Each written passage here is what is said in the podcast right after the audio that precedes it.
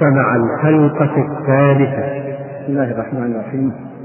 الحمد لله رب العالمين والصلاة والسلام على نبينا محمد وعلى آله وأصحابه أجمعين. أما بعد أيها الأخوة سيكون هذا اللقاء ختاما للموضوع الذي بدأناه في تربية الأولاد وفي آخره كلمات فيما يتعلق أيضا في آخر رمضان. أسأل الله جل وعلا أن يجعلنا وإياكم ممن وفق للصيام والقيام وتقبل منه. موضوع اليوم أيها الأخوة رسالة إلى الأبناء والبنات. بعد أن خصصت عدة حلقات للآباء والأمهات وللأزواج والزوجات مع بعض الإشارات للأولاد فهذا اليوم الحديث لأبنائي وأبنائكم وبناتي وبناتكم نسأل الله أن يبارك فيهم ويصلحهم أجمعين. وأبناء وبناتكم والموضوع أيضا كما كنت أقول دائما موضوعات مهمة وطويلة ولكنها تقتصر على كلمات في مثل هذه المناسبة. فأقول لهؤلاء الأبناء وعندما أتحدث عن الأبناء فأعني البنين والبنات بدون أن أكرر هذه اللفظة في بقية حديثي إلا ما يحتاج إلى تخصيص. أقول لهؤلاء تحدثت عما يجب على والديكم لكم في تربيتكم ومعاملتكم وإحسانهم إليكم. وأخرت الحديث بما يجب عليكم أنتم تجاه والديكم من باب أن تدركوا أهمية هذا الأمر وعظم شأنه. ويكفي أن نتذكر قوله تعالى وقضى ربك ألا تعبدوا إلا إياه وبالوالدين إحسانا وقال الله جل وعلا حق الوالدين بحقه جل وعلا وهذا ولا شك دليل على أيضا حق الأبوين. وهذه الآية بالمناسبة أيها الأخوة هي المنهج. وأنصح كل ابن كل ابن أن تضع هذه الآية نصب عينيها في وسط قلبها وفي وسط قلبه. وقضى ربك ألا تعبدوا إلا إياه. وقضى ربك ألا تعبدوا إلا إياه وبالوالدين إحسانا. إما يبلغن عندك الكبر أحدهما أو كلاهما فلا تقل لهما أف ولا تنهرهما فلا تقل لهما أف ولا تنهرهما وقل لهما قولا كريما واخفض لهما جناح الذل من الرحمة وقل رب ارحمهما كما ربياني صغيرا. وقل رب ارحمهما كما ربياني صغيرا. منهج كامل في هذه الآية القصيرة وهي لا شك كلام الله جل وعلا من جوامع الكلمة. فأقول إن حق الأبوين عظيم جدا والدليل على ذلك في الوجه المقابل أن العقول حمانا الله وإياكم من ذلك. قرنه النبي صلى الله عليه وسلم بالشرك. فقال ألا أنبئكم أو ألا أخبركم بأكبر الكبائر؟ في الحديث الصحيح قالوا بلى يا رسول الله. قال الإشراك بالله أو الشرك بالله وعقوق الوالدين وشهادة الزور وقول الزور كما قال النبي صلى الله عليه وسلم يكررها حتى قلنا ليته سكت أي إشراقا عليها إذا الطاعة قرنها بحقه جل وعلا. والعقوق قرنه بالشرك والعياذ بالله. انظروا إلى الطرفين. بينما نجد هنا الآن من بعض الأبناء وإن كانت والحمد لله حالات نادرة لكنها موجودة في موضوع حقوق الوالدين.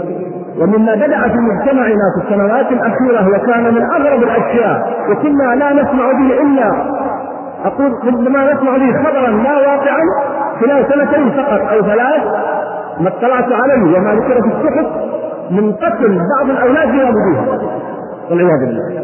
وصلت إلى حالة القتل. وهذه مشكلة معناها تدل على أن هناك مشكلات بدأت تفرز هذه القضايا وفيه مؤثرات وسائل إعلام. هذه مشكلة فمعنى وسائل الاعلام أصبحت تؤثر الآن. المخدرات هدانا الله وإياكم الاصدقاء أصدقاء السوء حتى أصبحت قلت هيبه أبوين في نفوس بعض الشباب وبعض الأبناء من العصاة. ردهم الله إلى الحق رب الجميع من هنا نحاول أن نعرف ما هي حقوق الوالدين. انظروا بيان حقوق الوالدين. وبالمناسبة صحيح الحديث موجه للشباب لكن ترى الكبار. حتى لكبار السن. فليس الكلام خاص فقط بالشباب لكن أنا اوجه الكلام لهم بصفة أولى وأخص. وإن الكلام من جميع بل من الأحياء ومن الأموات. أي بل آباء الأحياء والاباء الأموات. يتوقف هذا ويوضح هذا بإذن الله. أقول أيها الأخوة انظروا بيان حقوق الوالدين أن الله جل وعلا ذكر ووصينا الإنسان بوالديه في عدة مواضع بالقرآن. يقول الله جل وعلا ووصينا الإنسان بوالديه حسنا كما في سورة العنكبوت. يعني وهما كافران يجب برهم. ووصينا الإنسان بوالديه حماته امه وهنا على وهن في سورة لقمان وفي سورة الأحقاف ووصينا الإنسان بوالديه إحسانا حملته أمه كرها ووضعته كرها انظروا كيف الأوصايا من الله جل وعلا في حقوق الوالدين. فكما قلت في سورة لقمان وفي سورة العنكبوت حتى لو كان كافرين يجب برهما لكن لا يقع في معصية الله. إذا كان يجب بر الكافر فكيف آباء المسلمين؟ صالحون والحمد لله ونجد عقول. بل كما قلت قبل درسين أو ثلاثة هناك بعض التقصير ما أقول عقول لا. لكن أقول بعض التقصير من بعض الشباب الطيبين الأخيار هداهم الله وأصلحهم الله في حقوق والديه بحجة أن والده ليس بحاجة إليه. هذا كلام غلط. ومنطق خطا الرسول صلى الله عليه وسلم عندما جاءه الرجل يريد الرجل ويبتغي الأجر كما في ويقول النبي صلى الله عليه وسلم واقرا عليكم نص الحديث لأهميته عن عبد الله بن عمرو بن عاص رضي الله تعالى عنهما قال أقبل رجل إلى نبي الله صلى الله عليه وسلم فقال إذا يؤتى على الهجرة والجهاد ابتغي الأجر من الله اعظم شيء الهجرة والجهاد لماذا؟ قال ابتغي الأجر من الله ماذا قال النبي صلى الله عليه وسلم؟ هل مد له يده يبايعه على الهجرة والجهاد؟ انظروا ماذا قال المصطفى صلى الله عليه وسلم قال له النبي صلى الله عليه وسلم فهل من والديك أحد حي؟ يعني النبي ما يعلم عنه قال نعم بل كلاهما ماذا قال النبي صلى الله عليه وسلم؟ هل قال له هل هما بحاجة إليك؟ هل عندهم عدد من أخوانك؟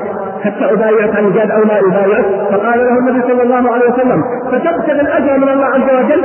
قال نعم فقال له المصطفى صلى الله عليه وسلم قال ارجع إلى والديك أحسن ابنك فالمنطق الذي يقع فيه بعض الشباب وبعض الطيبين عندما تقول له هل أنت قائم بحقوق والدك؟ قال الحمد لله عندي إخوان وما يقصرون بحق الله.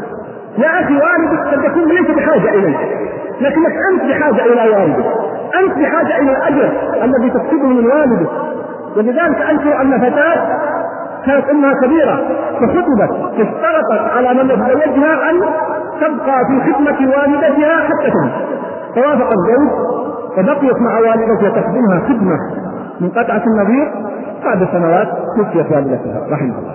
فجلست البنت تبكي. ما أفقها هذه البنت. ما أفقها هذه البنت. فجلست تبكي. قالت أغلق علي باب من أبواب الجنة أو عني باب من أبواب الجنة.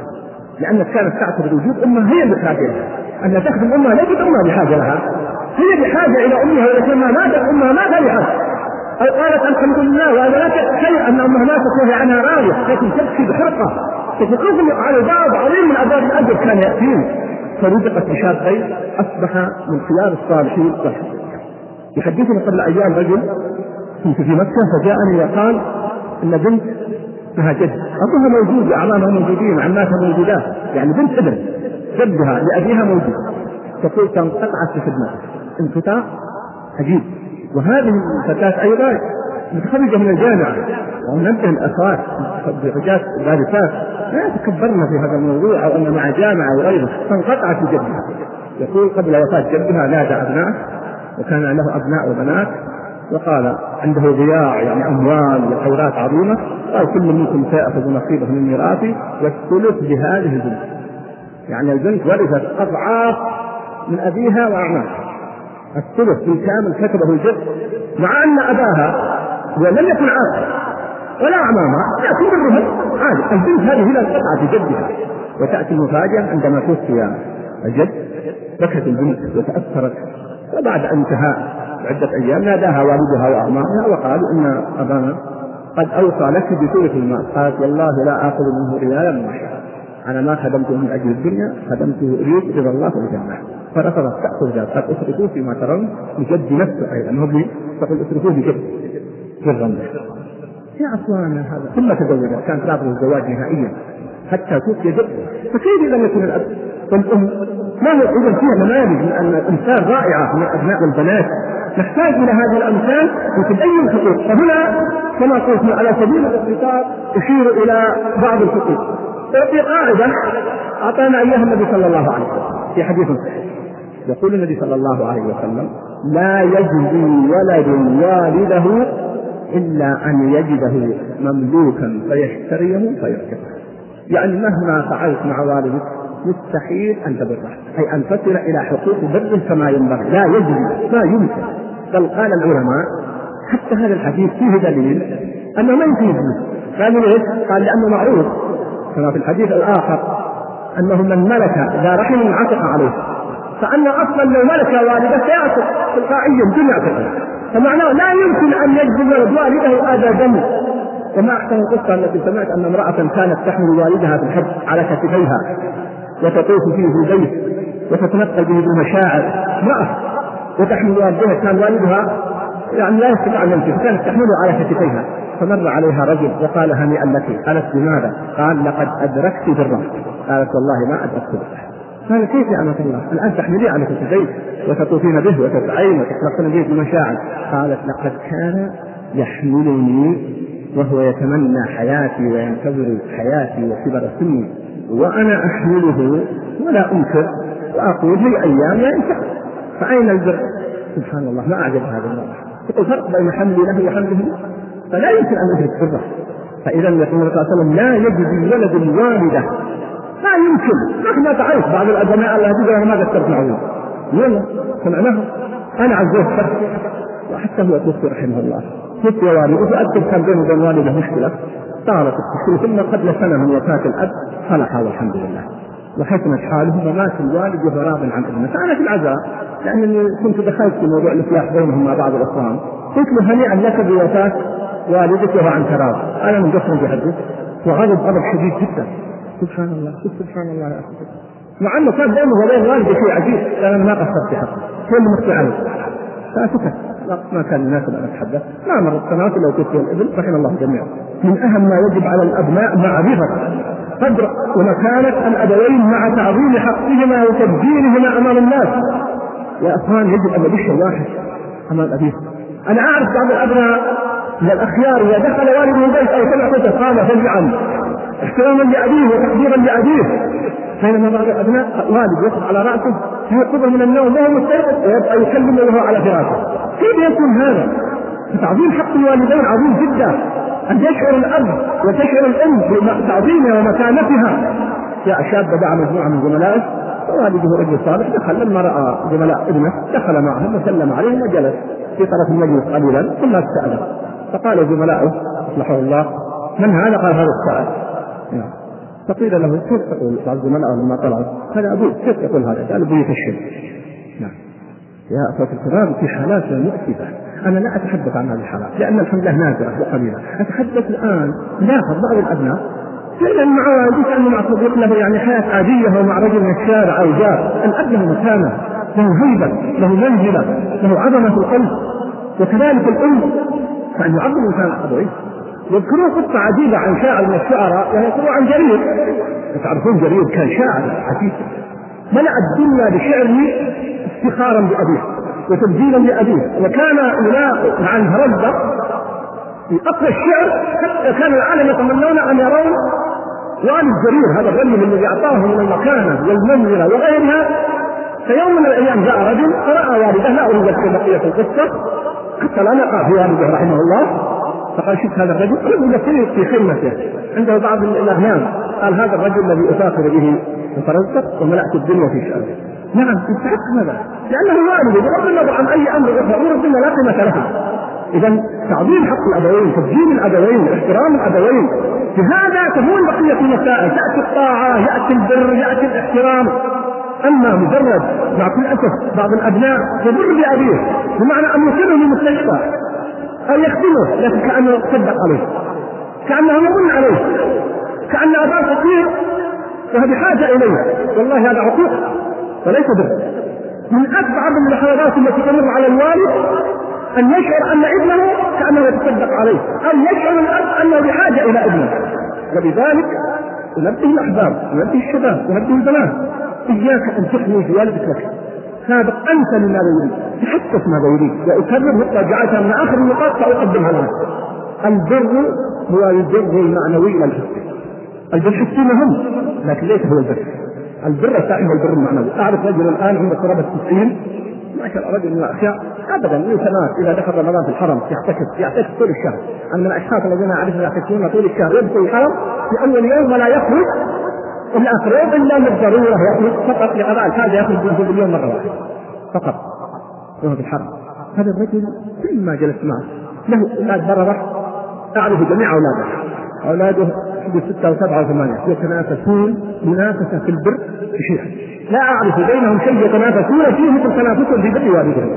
وهم من ثلاث زوجات أكبرهم وأصغرهم.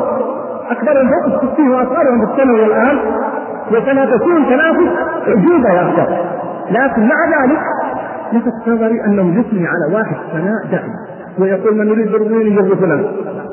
سبحان الله. وهذا الشخص ليس معه ما ساكن معه في المدينة في مدينة أخرى.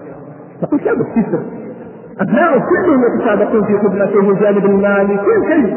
مخدوم الحقيقة بشكل عجيب جدا. وهنيئا له لأن من الرجال الصالحين الأخيار ولا أزكي على الله. فقلت لا كسر فتتبعت الموضوع. لأن بيننا وبينه صلة فإذا هذا الشخص الذي يثني عليه من أقربهم وأقدرهم على بر أبيه معنويا وليس إذا البر هو البر المعنوي أكثر من البر الحسي. مع أهمية البر الحسي. نحن نقصر في هذا ونتصور أن البر هو البر الحسي. لا هذا جزء من البر. واخفض لهما جناح الذل من الرحمه بر المعنى تسبق والدك بما يريد. لا تخرج إلى ما يرى. كان أحد الرجال يذكر من قصته لا ياتي مع والدته وأنا لا يفهم أن أقول لأحد ممكن ياتي مع والدته أو والده لا. لكن نأكل الشاهد قيل له لماذا لا تاتي مع والدتك؟ قال برا بها. هذا رجل يعني هي ما ترغب انك تأكل؟ قال لا والله ما ترغب. وتتمنى قالوا كيف؟ قال أخشى أن آكل معها فتسبق يدي على قطعة لحم تكون عينها سبقت إليها فأكون أخذتها فأجلس عندها وهي تأكل وأجلسها وأسولف معها وأتحدث معها حتى تنتهي ثم فأخشى أن تسبق يدي. لا تعرف كل ما نعرف إذا جاء كل واحد منا على طعام أحيانا تكون عينه على شيء يأتي يأخذ يمد يأخذها هو ما يتصدق ولا من قدام يدري أن عينيه سبقت إليها؟ ما يعلم. فهو أخشى أن اقع هذا فمن بره بوالدته أن لا يأكل معها خوفا أن تسبق يده إلى ما سبقت إليه عينه. يلا تفضل يا هذا هكذا. هذا التعظيم وهذه المنافسة وهذا البر الحقيقي. أيضا مما يجب في هذا الجانب معرفة الحقوق الشرعية لهما وطاعتهم في غير معصية الله. الحقوق الشرعية حتى لو كانوا اباءنا مسلمون حتى الاب الكافر له حقوق شرعيه فما بالك بغيره؟ كم اتالم كم أكاد ابكي كم أتأثر؟ عندما يبلغني بعض القضاة أنه يأتيه اب يشتكي ابنه أنه لا يصرف عليه. الابن ثري والوالد فقير. يأتون للقاضي ويفقد حق شرعي بأن يخصم من راتب الولد 500 ريال أو 1000 ريال يعطى إيش رايكم الله يحمينا وإياكم. الله يحمينا وإياكم. نعم وموجودة قضايا كثيرة فهي قليلة. الأب يقول أنا فقير مسكين واجري يجب عليه يعيها ولا يعطيه فيذهب إلى المحكمة ويقدم شكوى ويرزق الابن ولا يقبل إلا يفعل حق شرعي. ويدخل مباشرة من راتب انكم ما يقبل أي حالة مسألة ومعرفة حقوق الابوين عظيمة جدا أيضا مما يجب هنا أن الدعاء لهما. والدعاء اكدت به مرارا وتكرارا ولا أمل الإشارة إليه بأهميته. وإن شاء الله سأشير إليه فيما يتعلق حتى بعد الوفاة. فاكثروا من الدعاء لوالديكم. وقلت لكم قصه الشاب لعل بعض الأخوان ما سمعها فأعيدها. وهو في مدينة جدة. شاب موسى بن صالح. أصلحه الله على يد هؤلاء الشباب الأخيار من امثال في هذا المسجد. بارك الله فيهم. والبيت كان بيت عاصي والاب على راسهم هداه الله. وكان لا يكتفي بالعصيان بل يضرب ابنه المنتظم ويستهزئ به ويسخر به. فكانت طريقة الإبن الدعاء لوالده يوم من الأيام سافر الأب خارج المملكة ولما رجع في آخر الليل أراد يدخل بيت يهودي حتى لا يغضب ابنائه فإذا هو يسمع صوت فذهب فاذا الإبن يبكي ما علم على ان والده ما يعلم. يبكي بكاء يدعو والده. انتظر الأب انتظر انتظر ثم ذهب وتوضا وجاء وصف بجنب ابنه وأكمل الصلاة معه ومن تلك اللحظة كانت هدايته واستقامته واستقامته به. فالدعاء للوالدين حتى لو كانوا مقصرين. وهذه أنا لاحظ بعض الشباب من الشباب ما شاء الله الأخيار المجوزين عندهم مشكلة يقول والدي غير منتبه عليه معاصي وقد يكون مقصر في أمور. نقول نعم لكن تبره ومن بر ان أن تنصحه وأن تدعو له. وبالأساليب المناسبة والأساليب الطيبة. فأقول الدعاء للأبوين من الام من الجنس والولد هذا من أفضل ما يجب في الحياة وبعد الممات. وساركز عليه إن شاء الله بعد الوفاة بعد حدث ثم سيبدا النصح لهما بالأساليب المناسبة وهنا الحق كل منا مطالب أن يأخذ بالحكمة في نصح أي إنسان حتى لو كان كان. لكن نصح الوالدين يحتاج أسلوب حكيم في غاية الحكمة. بعض الأبناء يحمل رحمه الله من الحماس وحب الخير أو بعض البنات فما توفق أو ما يوفق في دعوة والده ووالدته بل قد يغضب ابوه وقد يغلبه. لأنه يعرف من فقد يكون الابن في موقع غير مناسب لاسلوب الدعوة، اسلوب دعوة الأبوين يحتاج حكمة وهدوء وتحين فرص وكلمات خفيفه ولا يتوقف الابن ولا البنت. ولقد ثبت نجاح كثير من الفتيات في إصلاح البيوت أكثر من نجاح الاولاد. برقتهم وأسلوبهم الجميل. أحيانا تسمع طريق رسالة تكتبها لابيك تكتبها لأمها أو يكتبها لأمه تكتبها لأبيها. فهذه الوسائل ومما يجب على الابن تجاه والديه أيضا أيها الإخوة مما يجب هو تخفيف المعاناة عن الوالدين. وأعظم تخفيف يخفف فيه الابن عن والديه فيما يتعلق بنفسه. بعض الأبناء الآن آلة على اعضائه أنا لا اقصد آلة في الدنيا. في مشكلات هداهم الله. يتمنى الاب يقول يا ليتني كنت شره عنه. والنبي صلى الله عليه وسلم عندما جاءه أبو ذر وسأله عدة أسئلة قال له في آخر ما أوصاه به أن تكف شرك عن الناس صدقة منك على نفسك. فكيف إذا كتب الابن شره عن ابوه؟ بعض الاباء مشغول في إصلاح مع اولاده، صحيح نحن كلنا يجب أن نكون كذلك وهذا من حقوق اولادنا علينا، يجب أن أنصح الابن لا تكون هم على أبيك، لا تكون هم على أبيك، لا يكون همك، لا ينام ليله ويفكر في مشكلاتك وفي ظروفك وفي وضعك، ثم ساعده في أمور البيت ومن أعظم ما يقدم من مساعدة مساعدته في تربية إخوانه. وأخص الأبناء الكبار. أن يساعد والده في تربية إخوانه وأخواته. والبنت تساعد والدها والدتها في تخفيف معاناتها في تربية الأبناء. هذا من أعظم ما يقدم الابن لابويه لأن من أعظم المشكلات كما ذكرت في الدروس الماضيه بالاجابات إلى المشاركه في البيت سؤال. ساسال هؤلاء الشباب أصلحهم الله. كم مرة شاركتم في البيت مع والدتك في الطبخ؟ أو في تنظيف البيت؟ أو في كنس البيت؟ جرب كل واحد منكم على نفسه ما لا كم مرة؟ والله أخشى أن بعضهم الان بلغ العشرين كنت يقول ولا مرة. ممكن أجي حاجات في السوق اللي تخصني لا أنا هذا مفروغ منها الحمد لله. وأنا أعرف انك ما تقصر فيه لكن هل فعلا لما أخذت وجدت والد السكنه وأخذت منها؟ نعم. رايت بعيني شاب اصلحه الله رايته يبكي حرقه لأنه راى والدته تسكن في البيت وهي مريضة. فبكى بكاء شديد.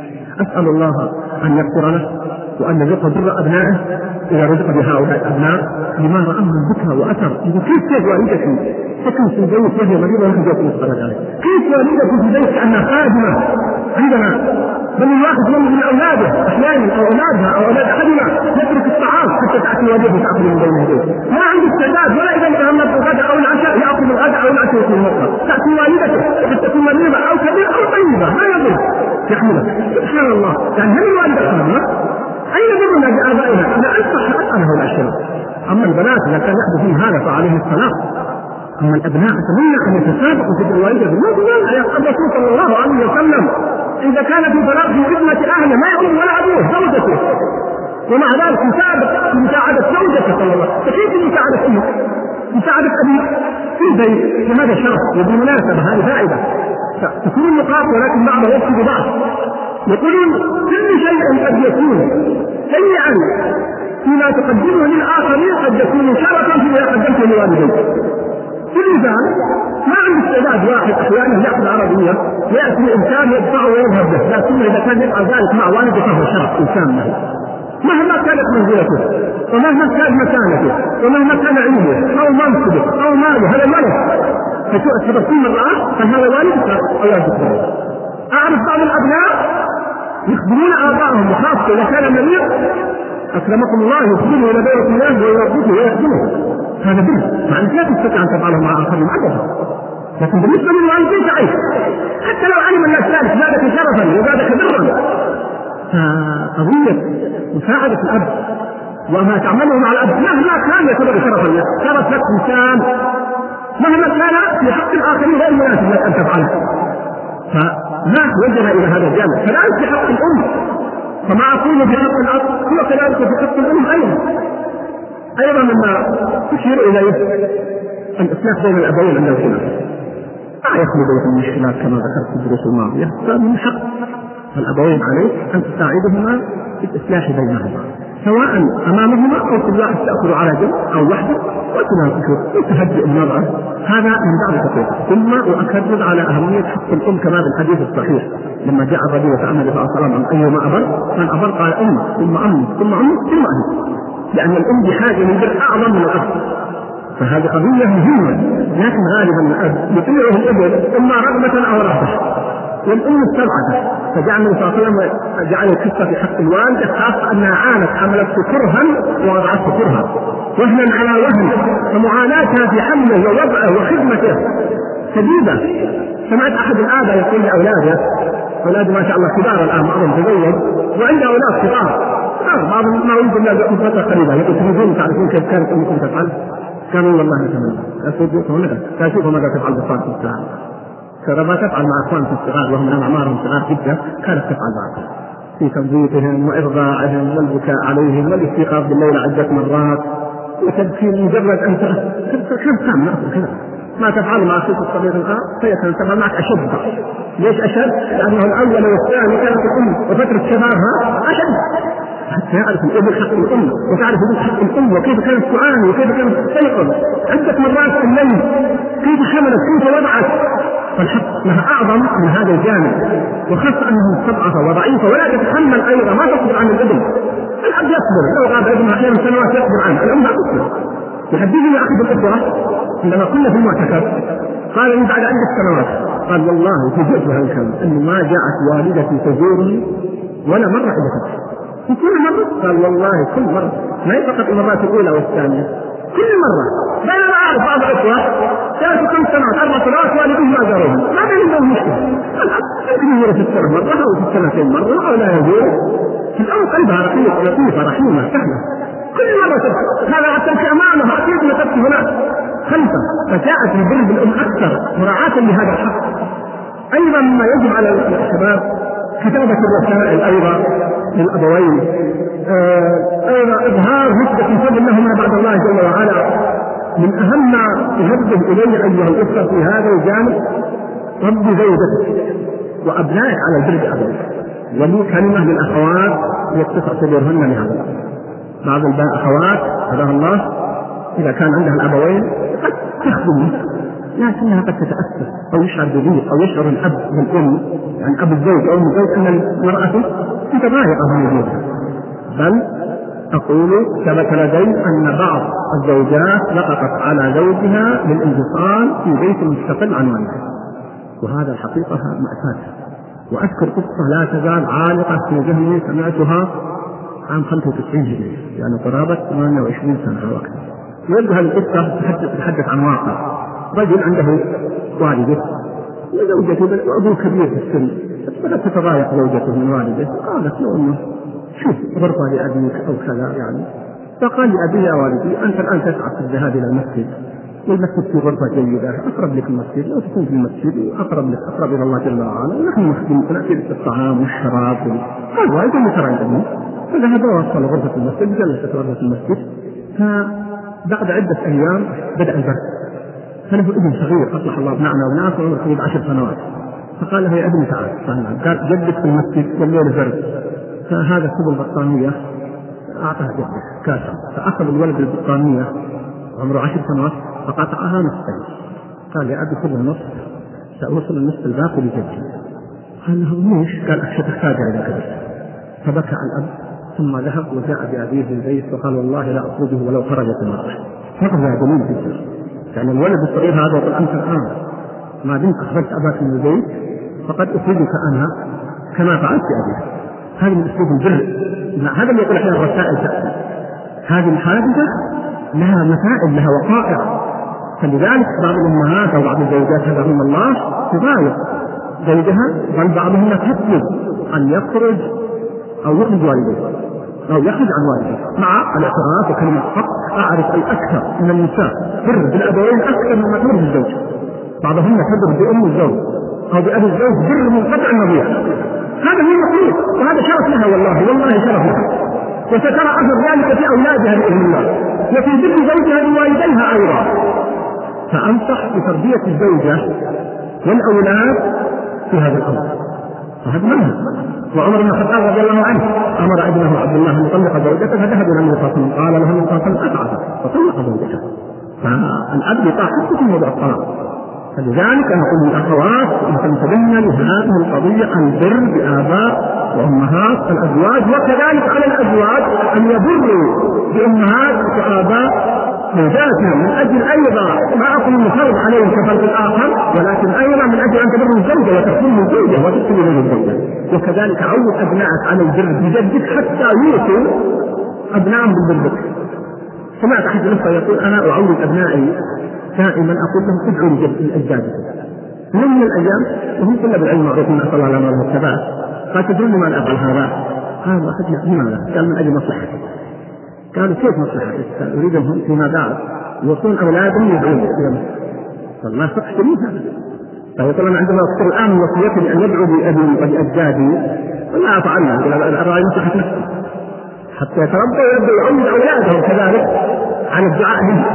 وأولاد أولادهم. وان شاء الله الله أن يحقق امالهم هذا باب خير باب عظيم. آه اذا يبقى النقطة الأخيرة في هذا الجانب. يعني الجانب الأول والا فيه هناك جانبان آخران. وهي كلمة للمربين أشرت إليها قبل أيام. أشكر هؤلاء الذين يربون ابنائنا والله اني ادعو لهم بظهر الغيب وأربطهم على ما يقوم به العمل لكن لي منحر على بعض. سواء من المدرسين أو الموجهين أو المربين في المسجد أو في المكتبة. ينحر على بعضهم التقصير في غرس بر الآباء والوالدين في نفوس الأولاد الذين معهم. يربون ابنائهم جزاهم الله خير ويحفظونهم ويعلمونهم الخير لكنهم قد لا يعطون البر بالوالدين عناية كافية بل إن بعضهم وهم قليل من حيث لا يشعرون يسكتون في هذا الجانب. كيف؟ يقول للشاب تفضل معنا عن أخوك عمره قال والله الوالد عنده مناسبه أو قال لا أخوانك ما شاء الله فيهم بركه بس هذا خطأ هذا منهج خطأ. لا. لا تغلب مصلحة مصلحة الأبوين. أحق إذا كان في الجهاد. النبي صلى الله عليه وسلم ارجع فأحسن إليهما فما بالك بغير الجهاد؟ فآمر من الآباء والمربين والموجهين والمعلمين أن يكون جزء من برنامجهم موضوع البر بالأب والأم والأجداد أيضا. بالمناسبة ليس الكلام خاص بالآباء بل كل من على فهو أب وكل من على فهو أم. النقطة الثانية وهي مختصرة. على بقية النقاط الفترة موضوع أيها الأخوة العقوق الله يحفظنا وإياكم الله يحفظنا يكفي في العقوق قول النبي صلى الله عليه وسلم أنه قال بشرك الله إنه من أعظم كما في حديث أبي هريرة. أكبر الكبائر الإشراك بالله أو الشرك بالله وعقوق الوالدين أثنين من هذه النقطة رأيت بعض العاقلين أدركوا قبض الثمن عاجلا وأسأل الله أن يهديهم ويكفيهم ذات العاجل رأيت ابن عاق وموجود الآن وتوفي والده وهو عاق. حرم من أصوام من الولد. يتزوج ابن الزوجات ومحروم من الولد. ويحاول يدفع ما يستطيع يريد ولد وحرم من الولد ثاني رأيت شخص عاق لأبيه حتى مرة جاء والده يساعد في الزواج قال ما أريد لأبي فضل عليه سبحان الله. تصور أنت لما أخذت هذا المبلغ خلاص اصبح والدك ليس له فضل عليك. فرد المبلغ مع أنه محتاج جدا للمبلغ. هذا الرجل رأيت عندما توفي والده. والده رحمه الله له أبناء برره سرهم لابيهم عجيب وخاصة واحد منهم عجيب ما اضرب مثل والله ما رأيت متأثر بوفاة والده مثل العاق العاق لما توفي والده رأيت يمشي في الشارع يا أخوان يبكي بكاء النساء. ليش يبكي؟ والده توفي فجأة حادث سيارة رحمه الله. لأنه خلاص ذهب والده. يشعر أنه انفلت الأمر من يده ومات والده وهو عاقل. شخص أيضا أعرفه عاقل والده. ومات والده وهو عليه غضبان العاقله يعيش حياة أطفال نكد وضنك. وضيق أسأل الله أن يهديه ويفرج عنه. هو الأمر ما سهل يا أخوان. الأمر ما سهل. فعقوق الوالدين أمره عظيم فلننتبه للخطوره في ذلك. أيضا أيها الأخوة لا يفعل ذلك يعني العقوق إن الشخص إنسان غير سوي. وإلا باب العدل فقط لو باب العدل إمكان أن تحسب والدك فكيف هو باب الفضل؟ ثم ليحذر أحد من الأبناء ومستنطقهم أن يدعو عليه والده ما تملك والدك قد يغضب يدعو عليه. صحيح أنا نصحت الاباء أن لا يدعوا على ابنائهم كما في الحديث الصحيح. لا تدعوا على أنفسكم ولا على أبنائكم ولا على أموالكم فتوافق ساعه استجابة تستجاب لكم. لكن قد يعجز الإنسان قد يرى من ابنه ما لا يقدر عليه فيدعو عليه. وقد حدث أكثر من مرة أن دعا بعض الآباء على أبنائه فقروا السعادة بل بعضهم كما قلت لكم قبل أيام حدثني احد المشايخ في هذا الغرفة أن غضب ابوه عليه فدعا عليه فاصيب بشلل ثم خرج من الإسلام والعياذ بالله. كفر قال يقول أبي أنا كافر. العاق أن يدعى عليه تدعو عليه أمه تدعو عليه أبوه.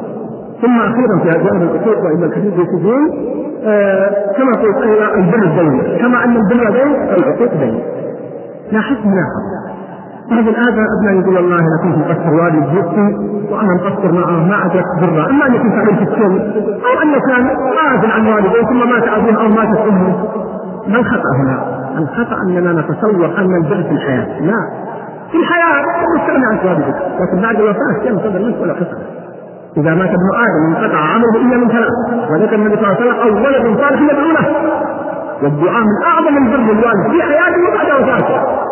أي لا من البر الصدقة عن من البر صلة أقاربه عبد الله بن عمر كان يمشي إلى مكة رضي الله تعالى عنهما ومعه جمل يركب عليه ومعه حمار يتروى عليه. وعليه عمامة قرأ أعرابي فقام ونزل عن الحمار ونادى الأعرابي وقال اركب على الحمار وأخذ عمامته ووضعها على الأعرابي قال له أصحابه يا هذا الأعرابي ما يحتاج كل هذا الأمر تعطي حمارك وتعطي عمامتك قال نعم هذا كان والده صديقا لأبيه وقد سمعت رسول الله صلى الله عليه وسلم يقول من أبر البر صوت الرجل يبدأ به بعد أن يولي وكان والد هذا صديقا لعمر. من أبر البر يقول النبي صلى الله عليه وسلم صلة أهل ود الرجل أن يحبهم ويقاومهم بعد أن يولي بعد أن يموت. ولذلك الرسول صلى الله عليه وسلم كان يصل أصحاب خديجة صديقات خديجة يعطيهم ويسلم وهي زوجته فكيف إذا كان والدك أو والدته؟ فنحن الآن لمن توفي والده أو والدته يقول لزيارة أصدقاء والده. هل هو يدعو للمناسبات هذا برا بالوالد؟ هل هو يكون لهم الهدية؟ أو خلاص انتهى الوالد. فانتهى الأمر. كذلك الصدقة على الوالد. الحج إذا كان عليه أو الدين إذا كان عليه دين أو حج والحج أيضا تطلع على القول الصحيح إلى مسألة خلافية. إذا لكن أنبه احذروا من البدع في هذا الباب. بعض الناس يبتدع في هذا الجانب وقد يعمل أعمال ما شرعه الله. في حق الوالدين بعد وفاتهم. يقضوا على الذي وارد كالدعاء والصدقة وما ورد فيه النصوص بالحديث هذا ما يتعلق في قضية الواجب. وأخيرا سأقول أيها الأخوة حقوق الوالدين عظيمة. وليس بعد قول النبي صلى الله عليه وسلم لا يجزي ولد والدة إلا أن يجده مملوكا فيشتريه ثم يجده فمعناه مهما فعلنا مع آبائنا فلن نوفيهم حقوقهم فبروهم أحياء وأمواتا. ومن قصر منكم وكلنا مقصرون فليستدرك ومن أعظم البر الدعاء لهما بخاصة هذه الليالي المباركة أحد الإخوان يقول فلان قصة أثرت في حياتي قلت له كيف؟ أو قلنا له كيف؟ يقول توفيت والدتي وعمري 17 عاما أو 18 عاما فجاءني عمي وقال لي يا بني إن أبي مات منذ ثمان سنوات وأنا ما مر يوم واحد إلا وأنا أدعو له. يقول في الحقيقة عظمت هذا الأمر. ثمان سنوات يدعو له كل يوم. يقول سبحان الله بعد هذه الكلمة وقد مر على وفاة أمة أكثر من 30 سنة يقول ما تركت الدعاء لها يوم واحد. ثم مات أبوه بعد ذلك رحمه الله جميعا. فيقول كذلك استمريت الدعاء له من تأثير هذه الكلمة التي قال لها عمه وقد توفي عمه أيضا رحمه الله. فيا إخوان الدعاء الدعاء من أمس ما يحتاج إليه. فبروا بآبائكم تبركم أبناؤكم وترجون ربكم قبل ذلك وتسعدون في إلهكم وأخراكم. توافد ذلك الزوج والزوجة والأبناء وإن وقع تقصير أو خطأ فليصفح الأب ولتصفح الأم. وكذلك إن وقع أيضا أقول للإبن والشاب خطأ من أبيه ليس الأب معصوم ليس كل ما الأب صحيح. تزود عنه ليس عنه. لأنه ما أراد بك إلا الخير بإذن الله. تركوا أولادكم وابشروا بالخير يا أخوان. والله من السعادة لكم ومن زوجاتكم ومن هناء تأتيني بعض القصص الأنصار أجل تسع أيام وأنا أعيش من المشكلة والهم. لأن المسلمين كجسد واحد. إذا استكان من العروس تبعنا سائر الجسد. فما طرحت هذه الكلمات. ورحمة صدقت هذه القصص. إلا حرصا فعلا على استقراركم أنتم. واستقرار بيوتكم وزوجاتكم وأولادكم وأهلكم ولي ولي المسلمين جميعا. السعادة في الدنيا والآخرة. فأقول إن كان هناك حدث ولا أبرئ نفسي من خطأ أو تجاوز أو عبارة قاسية. فالصفح عند الكرام مأمور. أسأل الله أن يدفع عنا وعنكم ويغفر لنا ولكم ونلتقي على خير مرارا وتكرارا بإذن الله. أقول قولي هذا. الله لكم وأسأل الله أن يتقبل منا ومنكم. اللهم تقبل صيامنا وقيامنا واغفر لنا ذنوبنا. اللهم ارفع البلاء عنا وعن إخواننا المسلمين في مشارق الأرض ومغاربها. اللهم فك أسر المأسورين في طوبى وفي أي مكان. اللهم اصل المجاهدين في سبيلك وارفع البلاء عن المستضعفين. واغفر لنا ولهم أجمعين. اللهم عليك بأعداء الدين اللهم عليك باليهود. اللهم عليك باليهود. اللهم عليك باليهود. فإنهم آذينا وآذوا إخواننا في فلسطين وفي مشارق الأرض ومغاربها. اللهم عليك بالنصارى. اللهم عليك بهم اللهم عليك بهم اللهم اقنعهم بما شئت اللهم عليك بالمنافقين والعلمانيين والمشركين والظالمين اللهم اقنع إياهم بما شئت اللهم احمنا واحمي بلادنا وبلاد المسلمين وارحمنا وتقبل منا وتجاوز واصلح. أسأل الله أن يجعل لكم القبول وأن نلتقي على خير وأن يجعل عيدنا وعيدكم عيدا مباركا مقبولا. والله الفائز من تقبل الله هذا هو المتعين. أسأل الله أن يتقبل منا بفضله وكرمه ومنه باعمالنا فلله يمن عليكم أن هداكم الإيمان؟ أقول قولي هذا وأستغفر الله لي ولكم وصلى الله وسلم على نبينا محمد. والسلام عليكم ورحمة الله وبركاته. سبحانك اللهم وبحمدك أشهد أن لا إله إلا أنت نستغفرك ونتوب